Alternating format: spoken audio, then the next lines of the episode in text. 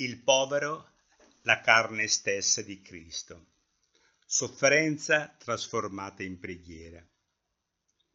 A metà degli anni '80 in Pakistan, insegnando per 3 mesi a Karachi, ho vissuto esperienze molto significative non solo con i seminaristi, ma anche con tanti studenti musulmani. Questi mi hanno aiutato a tradurre il Corano in inglese. L'esperienza fu tanto bella da spingermi a scrivere un libro, Pakistan: A People in Prayer. Dopo 30 anni, purtroppo, la situazione è peggiorata. Molti musulmani sono diventati violenti. Reputano che noi occidentali siamo la causa della rovina dell'umanità e perseguitano i cristiani.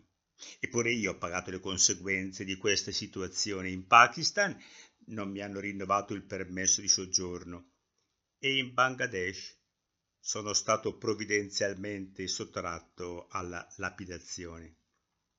Ma anche dall'Asia amo ricordare quelle esperienze che, pur nella loro drammaticità, si sono convertite in preghiera. Ed ecco allora un ricordo del viaggio dal Nepal verso il Tibet. Passo dal volo aereo che costeggia la catena dell'Himalaya al viaggio in barca per recarmi al campo dei rifugiati del Tibet, che hanno posto le loro baracche e tende intorno a un monastero buddista.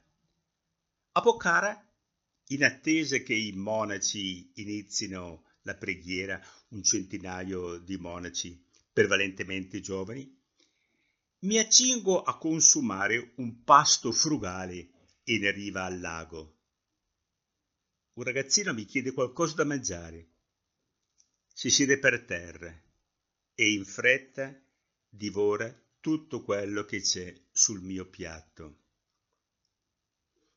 Subito dopo un'anziana signora dai marcati lineamenti tibetani stende in silenzio la mano. Il viso è sofferente e lo sguardo è una eloquente implorazione. Mi chiedo: e se fosse mia madre in quelle condizioni? Piango. In quel pianto confluiscono come un fiume in piena anche i sentimenti provati il giorno prima a Katamandù, allorché una mamma, mostrandomi il suo bambino, mi chiese di comprargli qualcosa da mangiare. Padre, non soldi ma latte. E mi indicava una piccola bottega. Il commerciante mi imbrogliò, chiedendomi tante rupie quanto un operaio ne guadagna in una settimana di lavoro. Anche i poveri subiscono le conseguenze del peccato originale, anch'essi imbrogliano. Io mi lascio imbrogliare e addirittura mi commuovo fino alle lacrime. Di esse faccio la mia preghiera, mentre risuonano in me le parole del profeta Isaia: «Così dice il Signore, ho visto le tue lacrime», e le parole del salmista: «Nel tuo otro raccogli le mie lacrime».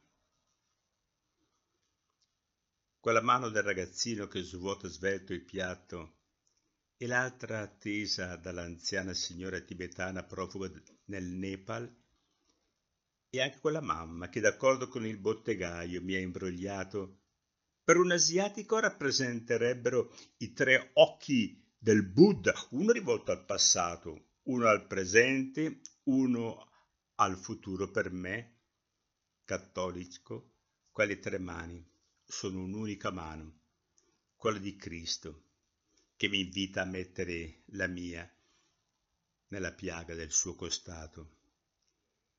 Piaga che non si rimargina.